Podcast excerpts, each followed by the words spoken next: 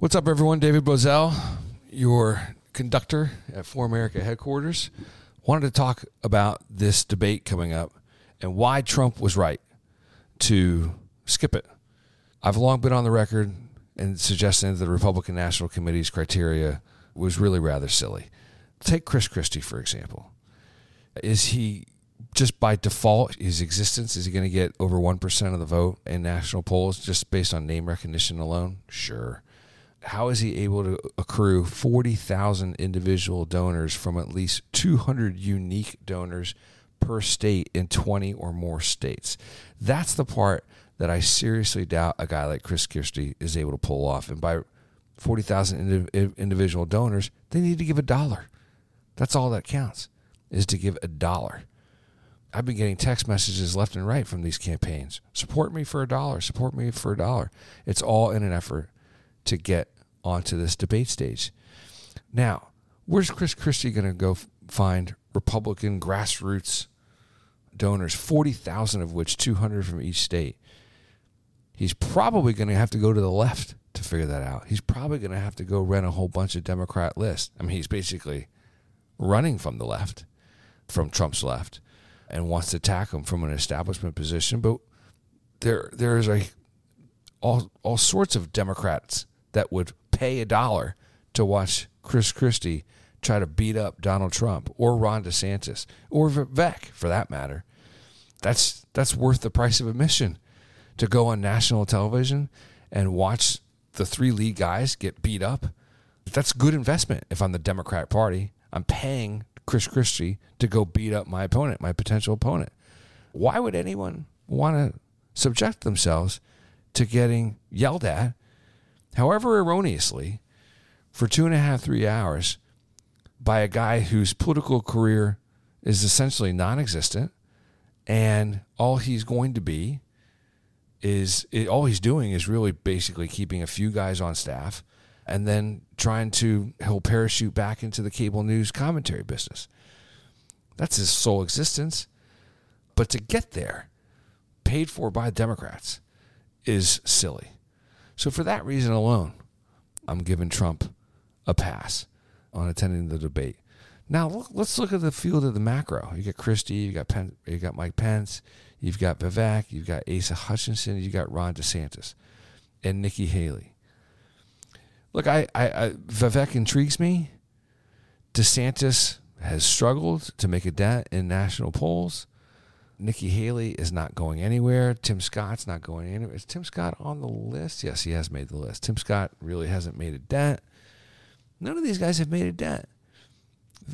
People don't really want to say it because there's people have on the right have a lot of respect for these individuals, but this field may actually stink we have to accept that reality that the field may actually stink.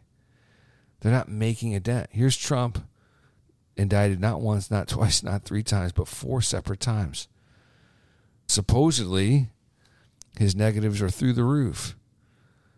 The reason why they're in the race is because they think he can be got, he can be had, and he can be beaten.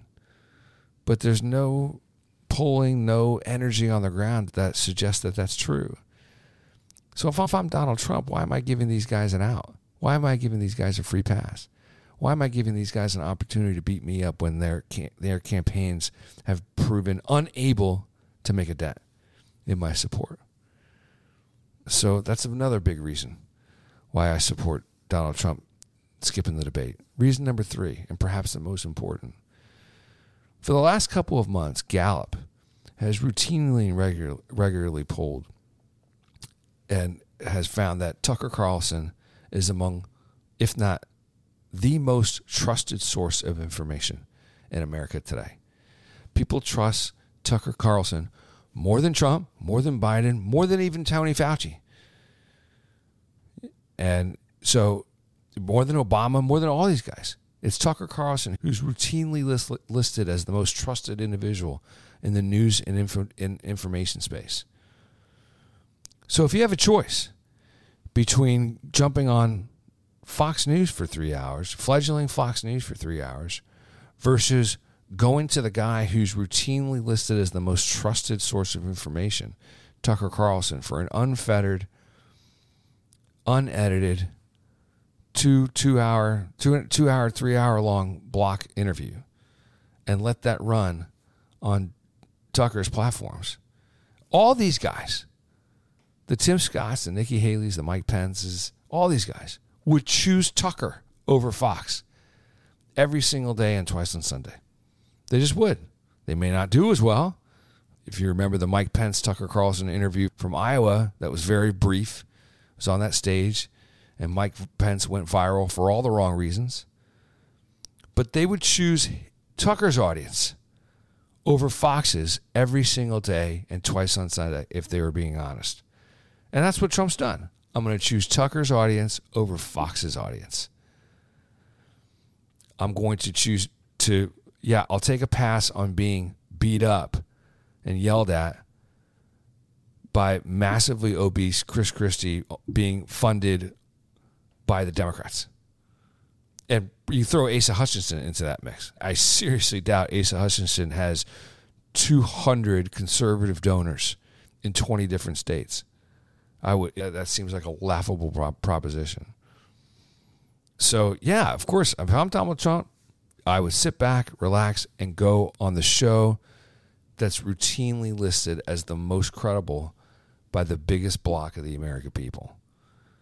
And so that's what he's done. He's choosing Tucker Carlson over Fox.